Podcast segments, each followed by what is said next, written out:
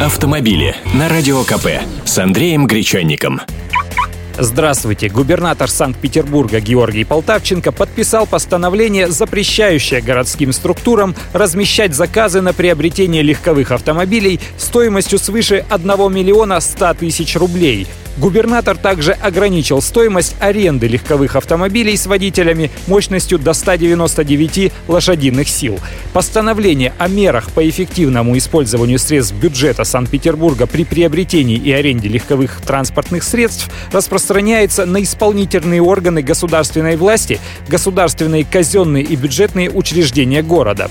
А для автономных учреждений, государственных унитарных предприятий и ОАО со стопроцентным участием Санкт-Петербурга документ является рекомендательным.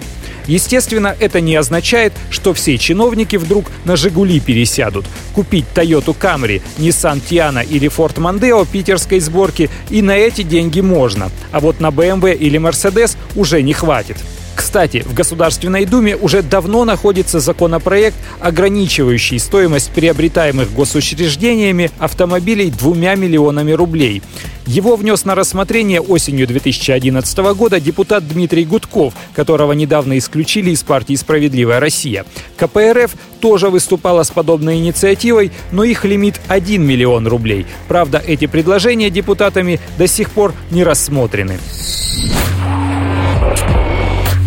Автомобили с Андреем Гречанником.